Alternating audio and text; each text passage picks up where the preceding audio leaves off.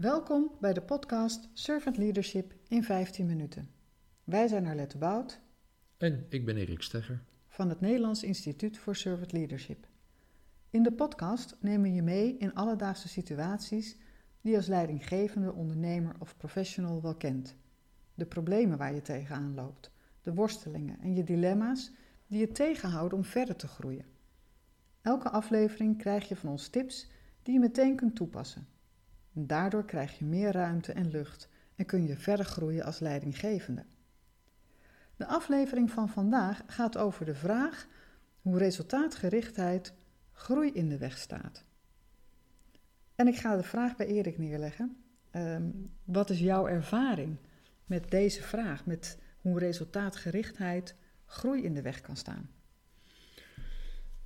Nou ja, ehm, in mijn loopbaan heb ik eh, nogal wat jaren in de sales gewerkt. En eh, sales is bij uitstek iets waar, eh, waar gekeken wordt naar, ja, naar output, naar cijfers, naar omzet. En ehm, ja, resultaatgerichtheid is daar natuurlijk ja, duidelijk iets waar, waar, waar elke dag op wordt gestuurd ongeveer. Ehm, en ik zeg ook van die resultaatgerichtheid, die ik zelf heb meegemaakt of ondervonden heb ehm, eh, in de aansturing, eh, dat, ja, dat heeft er eigenlijk toe geleid dat ik eh, qua persoonlijke ontwikkeling eigenlijk toch wel wat ben gaan achterlopen. En domweg, omdat ja, alles, alles, voor, alles voor de omzet. Dus, ehm, en in die aansturing, ik heb daar gewoon, ik heb daar destijds ook wel wat in gemist. Eh, namelijk van ja, hoe je dus ook als mens kunt groeien. Nou ja, misschien was het in die tijd ook helemaal niet aan de orde hoor. We praten over, eh, wat is het, eh, begin jaren negentig, zo in die, in die, in die, in die richting. En daarna trouwens ook nog. Maar geld was eigenlijk altijd wel belangrijk. En ehm, het grappige is dat ehm, het resultaat eigenlijk nooit zo gekomen is als wat mij eh, werd voorgehouden, wat mijn verantwoordelijkheid was toen.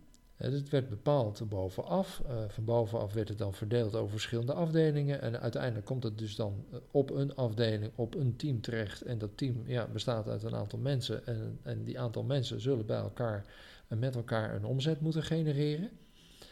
En nou, in de jaren dat ik daar werkte, eh, heb, ik, heb ik zelden of nooit gezien dat, dat datgene wat van, van de boord af werd, eh, en dan moet je denken overseas, hè, dus, dus, dus eh, in, een Amerikaanse organisatie, eh, dat, het, dat datgene wat, wat daar werd bepaald, dat dat dan hier in Europa werd bereikt, of sterker nog, in Nederland. Dus dat was altijd schipperen. En het gevolg daarvan was dat ik eigenlijk altijd gewoon gestrest was. En eigenlijk ook niet uh, toekwam aan, aan eens nadenken over wie ben ik, ehm, eh, wat wil ik. ehm. nee, ik was alleen maar bezig met het behalen van resultaat. En als je dan kijkt in wat het met een team deed. Want wat jij over het verleden vertelt, het is natuurlijk ontzettend actueel. En jij als luisteraar zult dat misschien zelfs wel herkennen vanuit de plek waar je nu werkt. Of je leidinggevende bent, of je bent een, een, een, een sales professional. Dat het op dezelfde manier nog steeds gebeurt. Dus dit is geen oude koek wat nu niet meer geldt, maar het is nog steeds. Dus even terug naar, eh, naar dat team. Hoe was dat dan met de samenwerking in dat team? Nou ja, ehm, de, kijk, als, je het, als je het hebt over de samenwerking, dan, dan, zijn, dan zijn dat verschillende dingen. Het ligt natuurlijk maar aan wie er in dat team eh, met jou samenwerkt. Maar als het gaat over eh, bijvoorbeeld over teams heen, eh, met verschillende producten bij dezelfde klant, ja, dan, dan is het eigenlijk van ja, eh, ik, ik, ik doe mijn ding en jij doet jouw ding. Ehm, en wat ik met name heb gezien, en dat was ook wel grappig, want het ging eigenlijk over technische het integratie van systemen die met elkaar moesten, mo- moesten kunnen communiceren. Maar de grap was dat, dat de mensen in, in, in de teams, over de teams heen, dat eigenlijk helemaal niet deden. Dus ze verkochten iets wat ze zelf niet toepasten. Ja, exact. Zo zou je kunnen zeggen. Dus eigenlijk, ehm, zo, als je puur resultaatgericht bent en, en je legt de verantwoordelijkheid eh, voor, voor omzet behalen alleen maar bij bij, bij, bij een persoon en je doet er verder niks aan. En je, en je geeft ze wel een auto en je stuurt ze op pad met, uh, met, de juiste, met de juiste folders en weet ik het allemaal. Dan, uh, ja, die mensen die rennen zich helemaal rot. Dat deed ik destijds ook. Uh, en ja, het eind van het liedje was dat, dat, dat ik er eigenlijk ook wel klaar mee was. Dat, dat datgene waar ik, waar ik eigenlijk ook mee bezig wilde zijn, namelijk met mensen, dat dat helemaal niet aan de orde kwam. Sterker nog, ik kwam aan mezelf helemaal niet toe. Dus ik werd, uh, voor mijn gevoel, werd, zeker toen ik er stopte, was ik aardig uitgehold in mijn beleving. Dat is een wel mooi, ja, eigenlijk helemaal niet mooi, maar wel een heel helder voorbeeld. Hoe resultaatgerichtheid eigenlijk al in ieder geval je persoonlijke groei in de weg komt te staan. Maar ook uh, de groei van een team en van een organisatie. Want wat je als leidinggevende dan eigenlijk aan het doen bent, is dat je aan het sturen bent op output, op korte termijn resultaten. En dat je dus helemaal geen zicht meer hebt op de lange termijn doelstellingen. Eigenlijk zou je kunnen zeggen, is sturen op resultaat oud leiderschap. Ja, dat zou je kunnen zeggen. Maar dan is de vraag: hoe zou je tot betere resultaten kunnen komen als je het aanvliegt vanuit het dienend leiderschapsperspectief? Nou, kijk, wat een dienende leider met name doet, is zich focussen in zijn werk op de inzet van de groei van zijn mensen. Dus die is veel meer uh, bezig met hoe ontwikkel ik mijn mensen, hoe draag ik bij aan hun persoonlijke en professionele ontwikkeling, zodat zij um, hun werk kunnen doen. Maar het gaat even veel verder dan, uh, veel verder dan dat. Hè?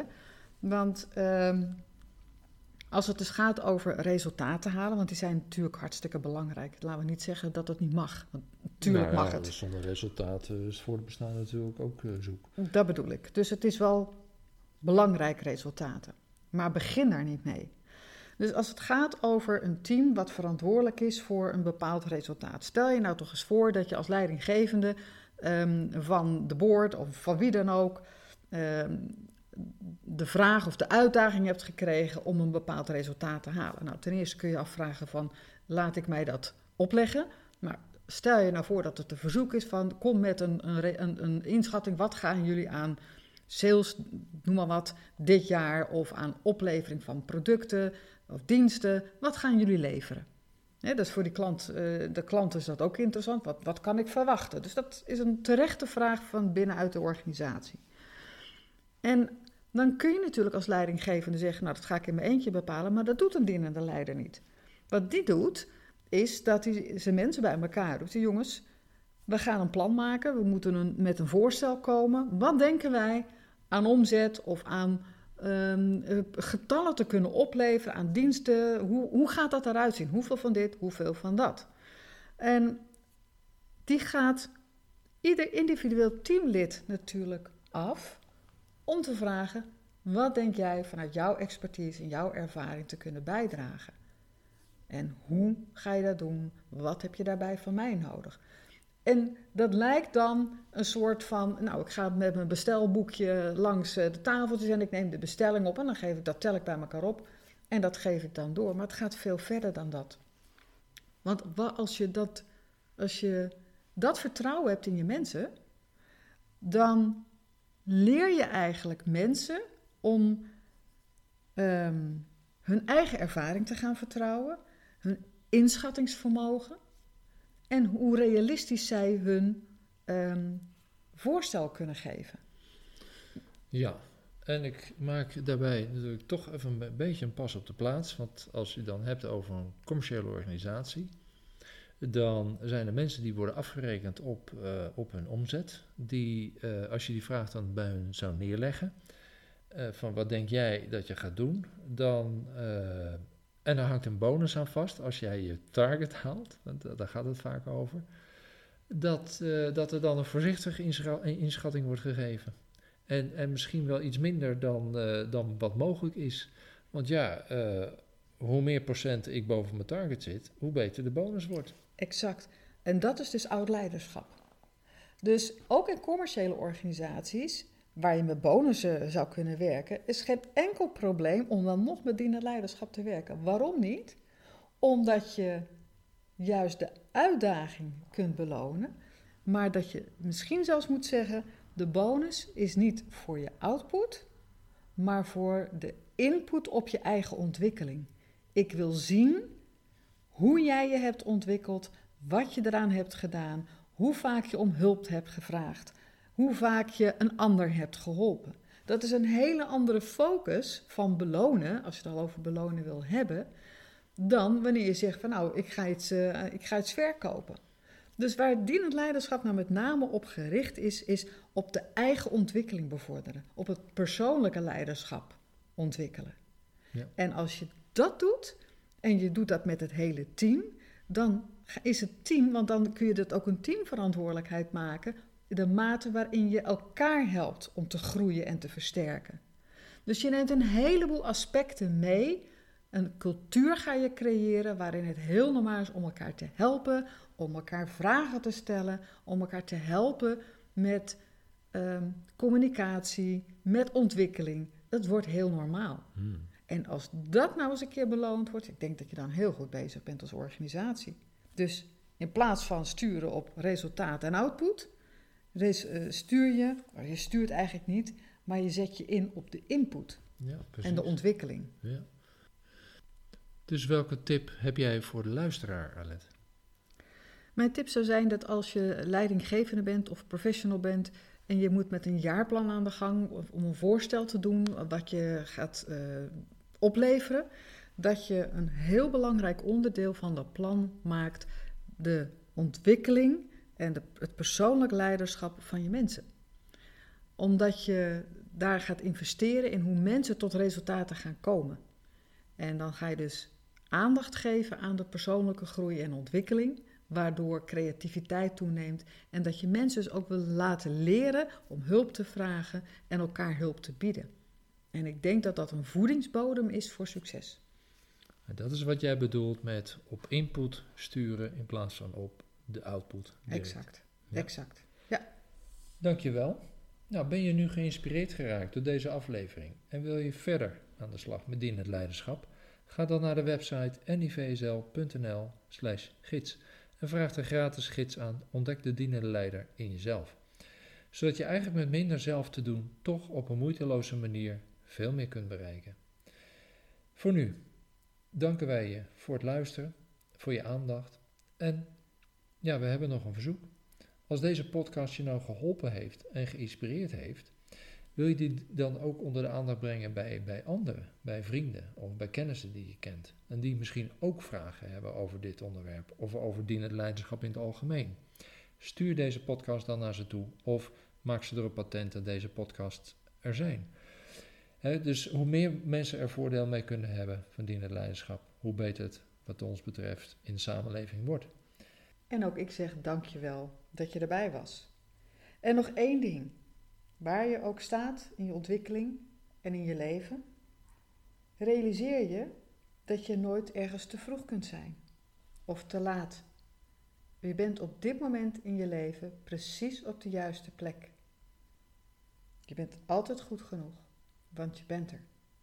Dank je wel dus dat je er bent. En tot de volgende podcast.